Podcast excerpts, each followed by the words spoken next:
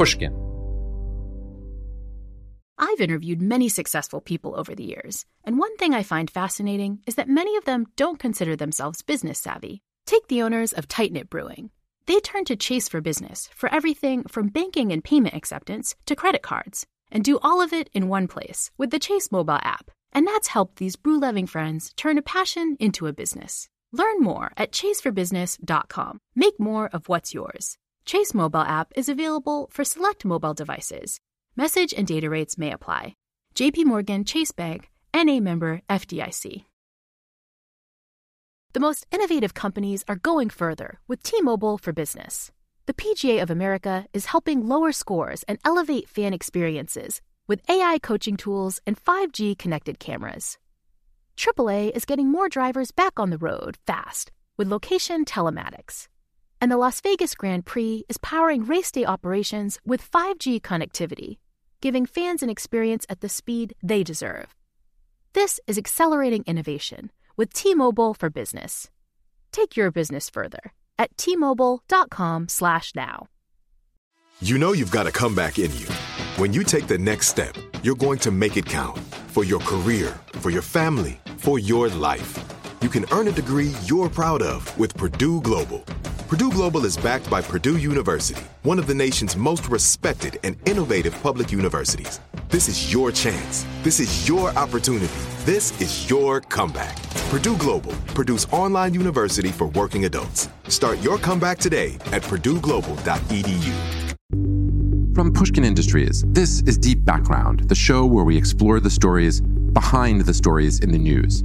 I'm Noah Feldman. For the next two weeks, we're going to try something a little different. Over the past year, I've been having conversations with experts across the ideological spectrum about a topic that I care a lot about the freedom of speech. I am extremely excited to share them with you now. And one positive side effect of being able to do so is that it will give a chance for our hardworking producer and showrunner here at Deep Background to have a little summer break. This episode in our free speech series is about cancel culture. The idea of, quote, canceling someone is itself relatively new. One of the first times the word was used in this way was in the 1991 action movie New Jack City. I know I'm dating myself now, in which Wesley Snipes plays a drug lord and actually says it about his girlfriend. Cancel that bitch. I'll buy it.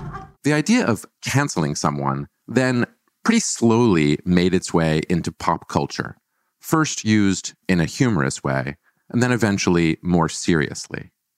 Osita Nwanevu, a writer at the New Republic, wrote a really insightful article about this phenomenon called The Cancel Culture Con he's been following the evolution of the term.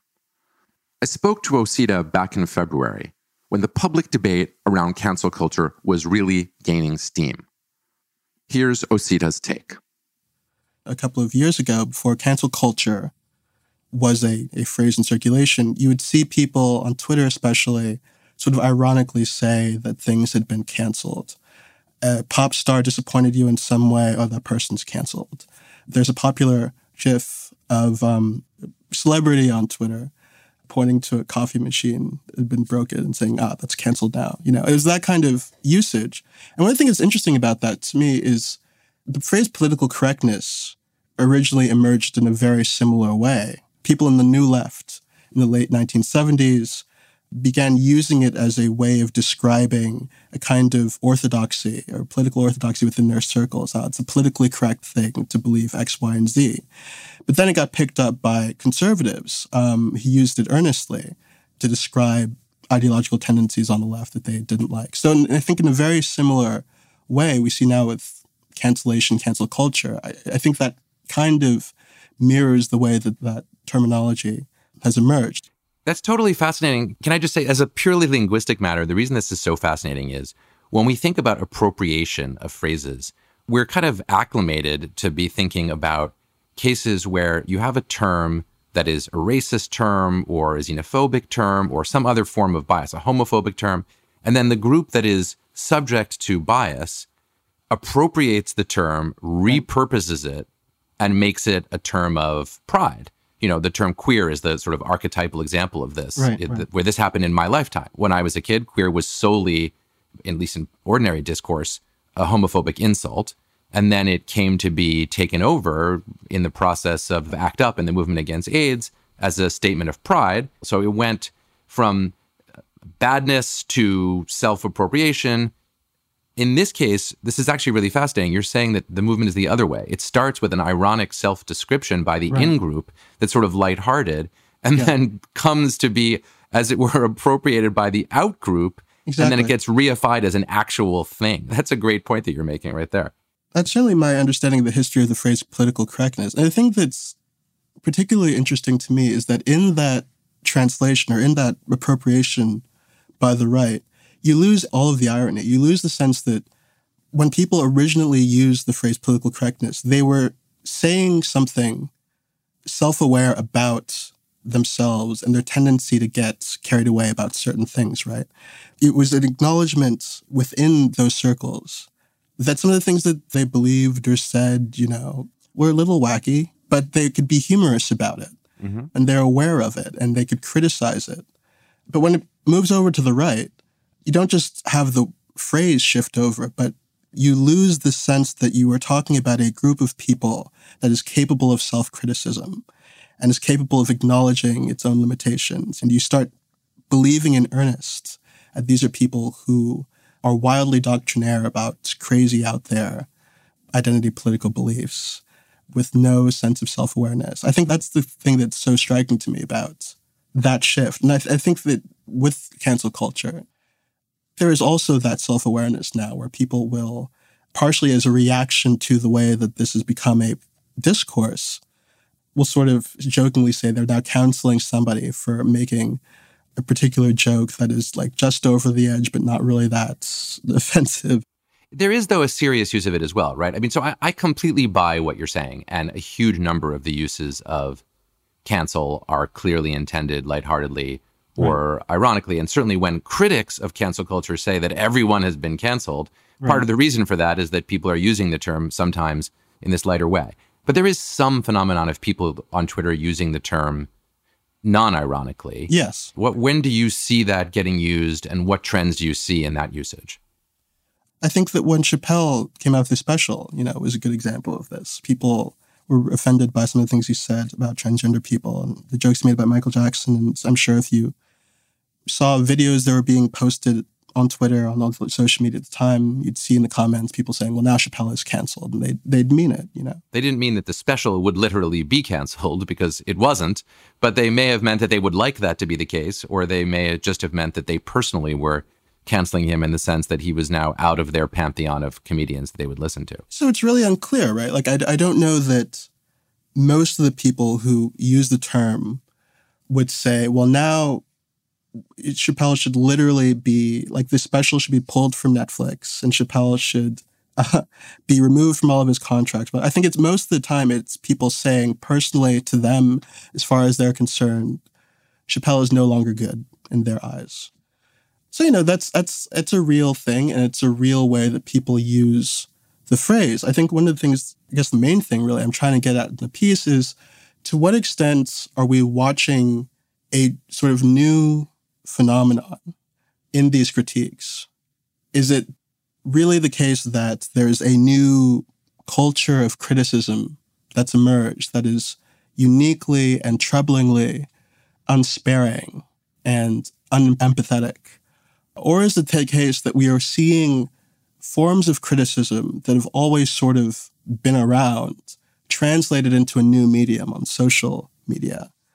And that is sort of upsetting people's understanding of the line between creators and artists and their audience and journalists and their readers. And are we basically just watching technology transform something that already existed into a new and unfamiliar and kind of scary seeming novelty? And your argument is that very much it's the latter, that we've always had, you know, people saying cancel my subscription, or we've had people engaging in systematic criticism or saying, you know, such and such a person is outside the pale because of this or that view that they hold. And that there's a kind of cancel culture panic going on out there. Is that a, a fair read of where you come down?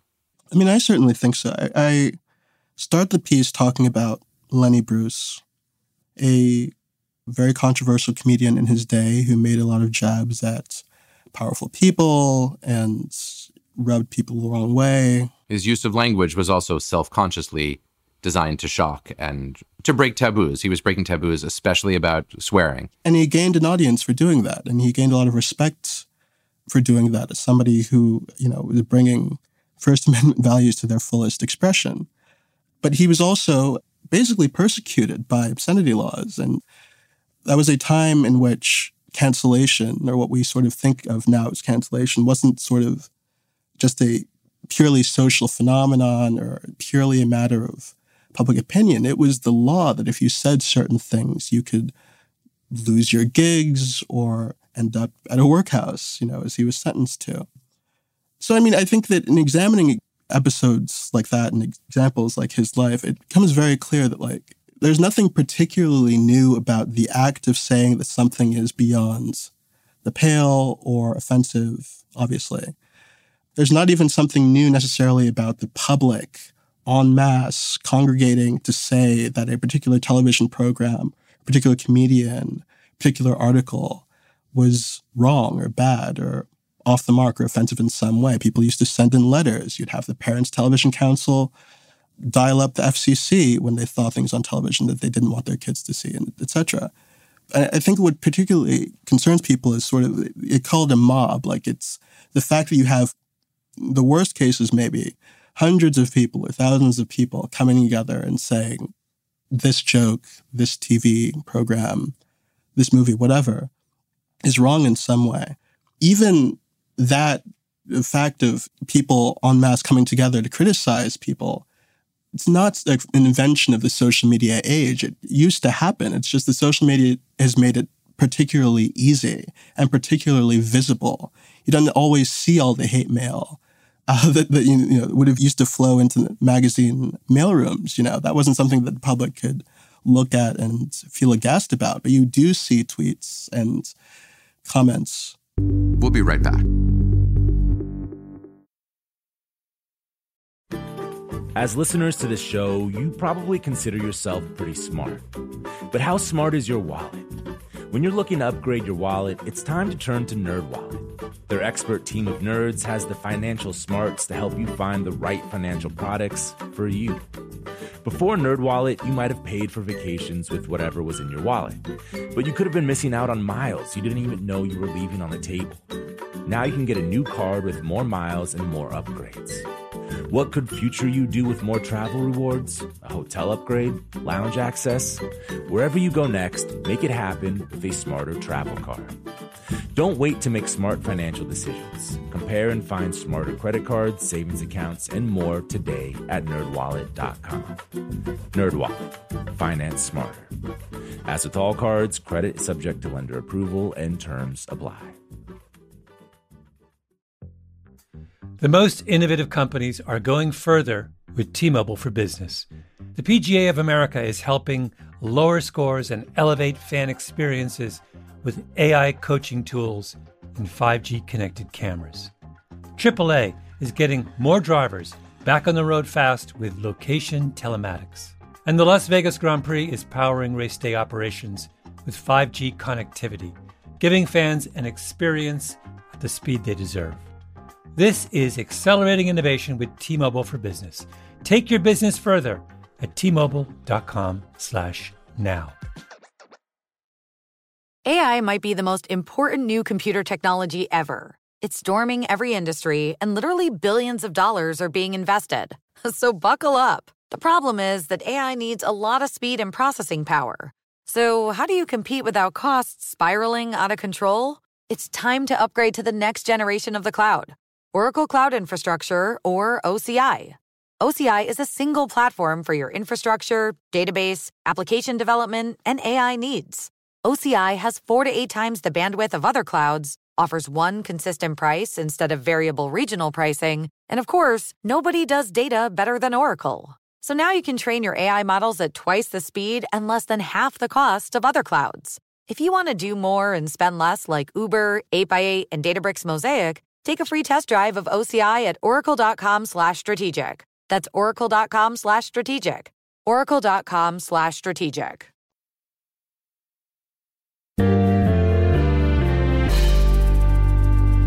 Osita, I am very, very convinced by your argument that that kind of opposition is not new, but is just much more observable.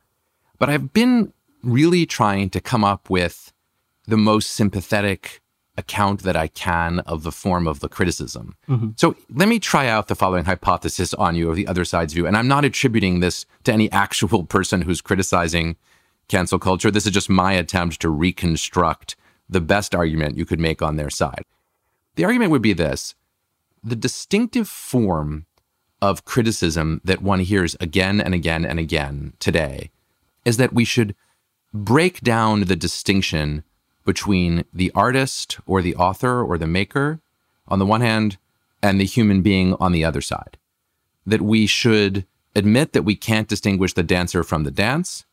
And for that reason, when we see a moral failing in the person, we should respond by sanctioning the artwork that that person creates. So, to take a concrete example, you know, if one is convinced that the allegations from many years ago against Woody Allen that he abused his daughter, an allegation that's important to note he was cleared of at the time, but if one came to believe that that allegation were true, one should therefore not watch any Woody Allen movies. Mm-hmm. And in the sense that fits into the word cancel, because it's not cancel the thing or argue against the utterance. Usually a human being is the direct object of the verb to cancel. Yeah. And so if that's what they're really upset about, I think one can have a very serious debate or argument about this because I'm not sure there's a clear, correct answer. I can see both sides of the argument. But that does seem to be some trend that is a little greater today than it was, say, 10 years ago. What do you think about that hypothesis? See, I just don't know. Like, I think one of the things that's so hard about these conversations is that they're very hard to quantify. it's very hard to bring any kind of empirical evidence to bear sure. on a lot of this stuff. But, you know, you can go back to Ezra Pounds and people talking about his anti Semitism and the extent to which it may have, you know, it should influence the way you see his poetry. You can talk about Roman Polanski. These are conversations that people have had about art and artists for a very long time. I think those are great examples. But the way I was taught those things, those were both taught as canonical people. So, you know, mm-hmm. the Norton anthology of English poetry, from which I was taught poetry the, at a you know at a tender age, which influenced me, right. included all of the Ezra Pound poems one could want, including some of the ones that were anti-Semitic. And sure, a teacher might say, you know, gee, just so you know, he's got these terrible views, and there are some people who think we shouldn't. But the the sort of canonical answer in the culture was but you should certainly read the poems. Same with Polanski. I mean, he left, he had to leave the United States because of uh, indictment for statutory rape. And yet, I don't know too many people who studied film in a serious way who were told, don't watch Chinatown because of Roman Polanski's immorality. That's a canonical film. I agree that people have been debating this. They've probably been debating this since there was art. But I think that more serious people today are saying that the person is out based on their immorality or the immoral features of some of their artwork than was the case in at least the classical reception. Maybe. I just don't know. Like, I, the thing that I've been thinking about in this realm over the past couple of weeks, although it's a little bit of a different example, is Kobe Bryant. He's been the subject of many, many moving um, and loving tributes. Politicians have issued statements talking about how wonderful he was and all he did for the sport of basketball. But he's also somebody with had who had a very serious allegation of sexual abuse level against him, and that hasn't really broken into a lot of the conversation we've been having uh, since his death. In fact, the Washington Post reprimanded a reporter, I believe, on the afternoon it came down that he had died, for linking to an article mentioning this case. So you're saying this is the opposite of cancel culture. This is this is the whitewashing culture. I have read things by feminists and others making the point that it's problematic that there's been this celebration of Kobe Bryant. But if your your point is that no, the, the celebration, at least culturally, has substantially outweighed the criticism. I think you're unquestionably right about that. I, mean, I guess the point I'm making is that we still have a very broad capacity to overlook the bad things that famous people have done, you know. Mm-hmm. And I think that you would have to have a lot of evidence to suggest that, you know, we're now in this culture where any mark against you, if you're an artist or an athlete or an entertainer of some kind, is, is now much more damaging to your public perception than it would have been previously. I think there are certain kinds of things you can do. I think that the Bryant example notwithstanding, I think people are much less lenient about sexual abuse now and allegations of sexism. Uh, I think people are obviously more sensitive about racism. But I don't know that people now, in general, are willing to sort of metaphorically burn books or paintings or Mm-hmm. sort of strike people from the historical record as far as popular entertainment is concerned for having done something wrong in the past. You know, I think that there's a different conversation now happening about historical figures. That's certainly a related conversation. It is a right? related I mean, conversation, yeah. you know, one thinks of Calhoun's name being taken off of one of the Yale colleges, and there, it's not fair to say it was based on one thing that he did. It No. was based on the fact that the very thing that had gotten him recognition in the first place, namely his statesmanship in U.S. history, could not be disentangled from the position that he advocated at all of those moments, which was South Carolinian quasi sovereignty in order to protect slavery. Right.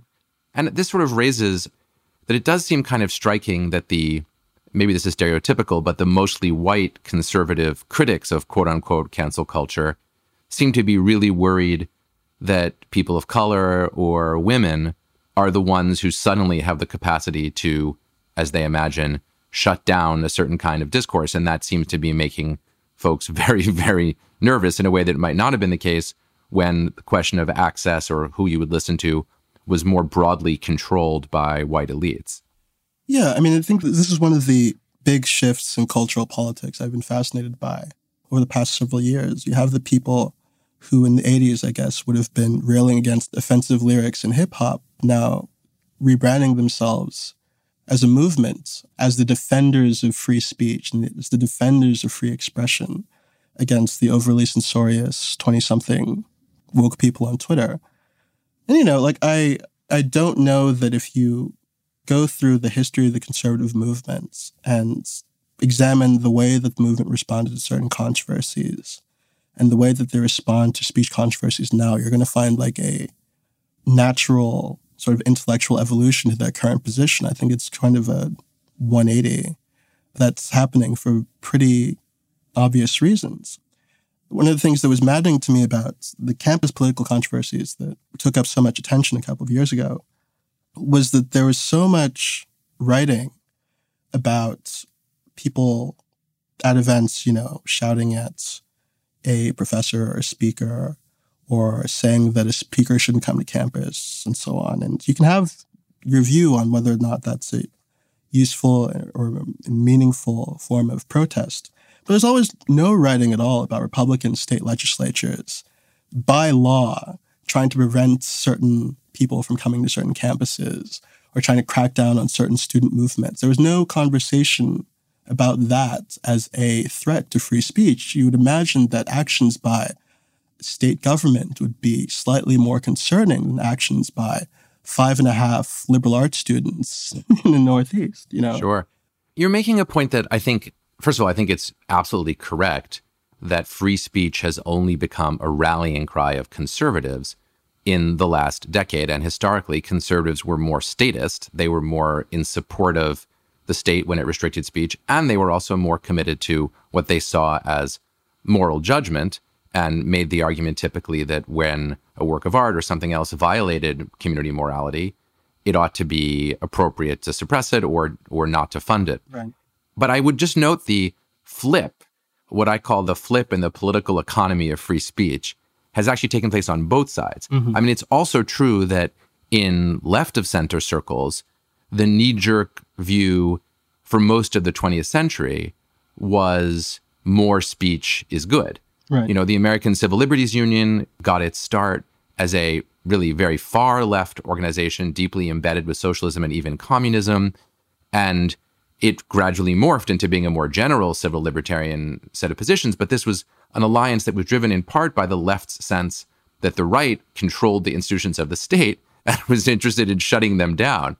And so today, you know, when I teach my students, and I, I teach free speech, I teach First Amendment to my yeah. students, it's noteworthy that many students who see themselves as left of center are very skeptical about the power of free speech. Right. And many students who are right of center see themselves as deeply committed to free speech. And it's nearly a 180 degree flip. Yeah, yeah, yeah. Even from what it is when I started teaching this, you know, 15 years ago. So I've sort of watched this change happening in, in real time among my students. And I think they're reflecting a change that's happening more broadly in the society. So uh, there's a lot of flipping to go around, you know, and I don't know whether it's hypocritical or not. It's definitely a transformation in how we think about these so, things. I mean, there are ways in which I think the left, I guess the campus left now, is a little bit, frankly, better on speech than the previous iteration of the campus left back in the 80s and 90s when you had the first sort of wave of political correctness controversies. And I say this because, and I'm interested in hearing your perspective on it, during that first wave, a lot of campuses were actively going about imposing speech codes. There were actual statutory efforts to prohibit people from saying certain things that were deemed offensive that ultimately ended up in a lot of court battles. Now, I think the way that this discourse happens is almost exclusively within social circles. Students will say among themselves, these are the kinds of values that we want to uphold. This is the kind of speech that we don't think is okay. And it's it's much more informal debate. Whatever norms are being enforced now are not being enforced by diktat. It's being enforced by social dynamics, in some cases, group pressure, but it's not about somebody laying down the law administratively. Now, is it possible that that's because of the First Amendment jurisprudence that emerged out of that first wave? Maybe. I have a competing theory about why. I mean, first of all, I think it's a super astute observation and really, really resonates with my own experiences for sure. And I was, you know, a student in the very late 80s and early right. 90s on a campus, and I remember all of the intense debates about that. And you're totally right that those were about, you know, formal codification, and now it's about the informal. But my instinctive reaction to that change, and I, to be blunt, I hadn't thought of it before. I think it's a great point that you're making, is that it's because of the rise of social media. Mm-hmm. Much in the way that um, the question of where free expression lives used to be very much about the state and the private individual, and or maybe by extension the university, which might be private but still functions as the state when you go to one. Mm-hmm. Now the big topic in free expression is really social media and what it means to have free expression in an era where all of the platforms have terms of service that include community standards that right. regulate what you can say. And so since today's students are genuine digital natives whose entire adolescent and post-adolescent lives have been completely structured around the idea that where the important expression happens is on social media. So I think it follows from that that they accept non-state oriented modes of sanction and they accept, you know, let's all do it together on social media forms of sanction. And that may also be one of the things that scares the daylights out of an older generation of conservatives who say, oh my goodness, this phenomenon of collective judgment is itself the thing that's scary because it's not in the hands of the state. It's not in the hands of the people who run the institution. It's not in the hands of the quote unquote grown ups or the traditional actors who exercise power.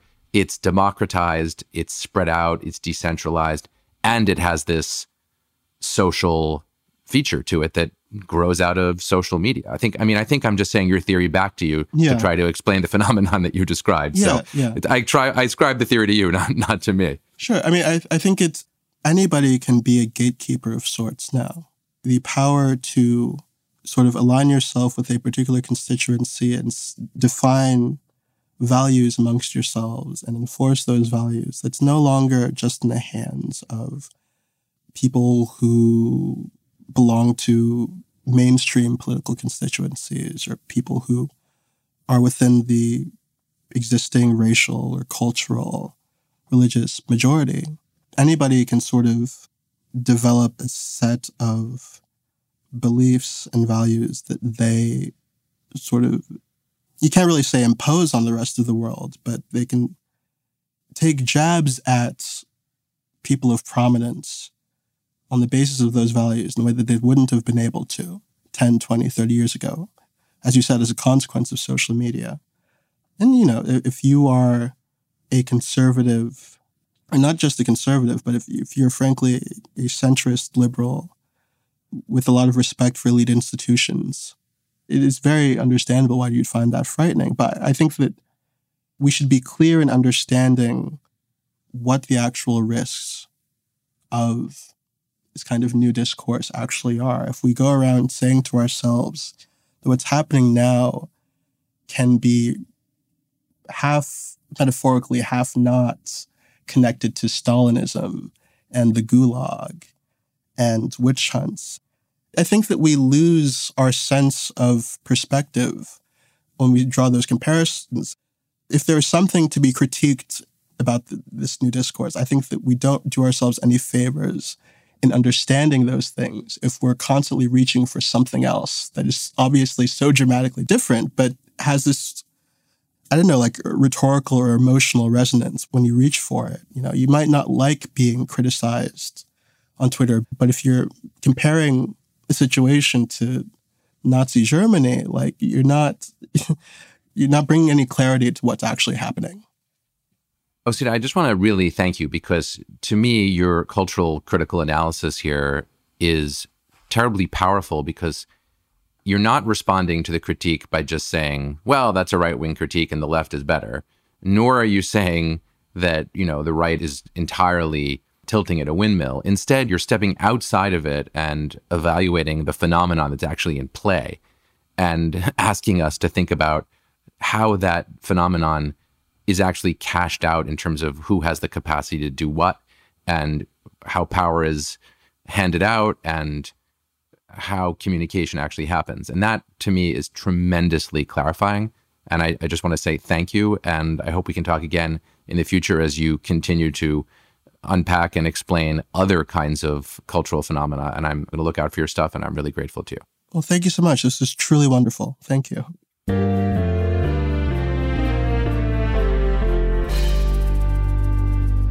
Osita raised some really important questions around the social mechanism that's driving what is known as cancel culture. He points out that in almost every situation, those calling for the cancellation of a person or a figure or an idea are doing so themselves, not through the exercise of official governmental power, or indeed through attempts to create an institutionalized mechanism of censorship, but rather in their own expression of their own beliefs and ideas. True, it may happen that institutions respond in individual cases, so it's not as though the movement is disconnected from institutional reality, but the calls themselves are not calls for a fundamental set of institutional changes in most instances. That has major implications when we try to puzzle out exactly what free speech principles should tell us about calls for cancellation or the phenomenon of cancellation itself, assuming that phenomenon even exists, as Osita reminds us. Our Freedom of Speech series will continue next week. Until then, be careful, be safe, and be well. Deep Background is brought to you by Pushkin Industries. Our producer is Lydia Jean Kott, with mastering by Jason Gambrell and Martin Gonzalez. Our showrunner is Sophie McKibben. Our theme music is composed by Luis Guerra. Special thanks to the Pushkin Brass, Malcolm Gladwell, Jacob Weisberg, and Mia Lobel. I'm Noah Feldman. I also write a regular column for Bloomberg Opinion, which you can find at bloomberg.com/feldman. To discover Bloomberg's original slate of podcasts, go to bloomberg.com/podcasts. And one last thing. I just wrote a book called The Arab Winter, a Tragedy. I would be delighted if you checked it out. If you liked what you heard today, please write a review or tell a friend. You can always let me know what you think on Twitter. My handle is Noah R. Feldman. This is Deep Background.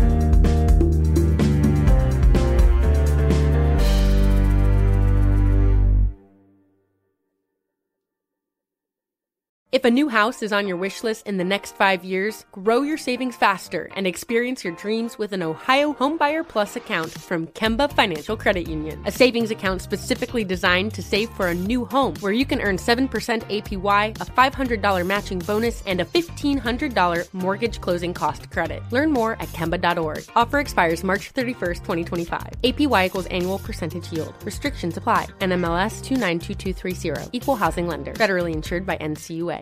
Are you on the hunt for a new home this spring? But don't know where to start? Fisher Homes is your solution. Your new home should reflect you from the front door to the kitchen and even your outdoor space. Start your journey by selecting your ideal home site, like in a cul de sac or that's tree lined, and then choose from a variety of expertly designed floor plans. Bring it all together at our Lifestyle Design Center. Let Fisher Homes be your new home solution this spring and start making memories at FisherHomes.com.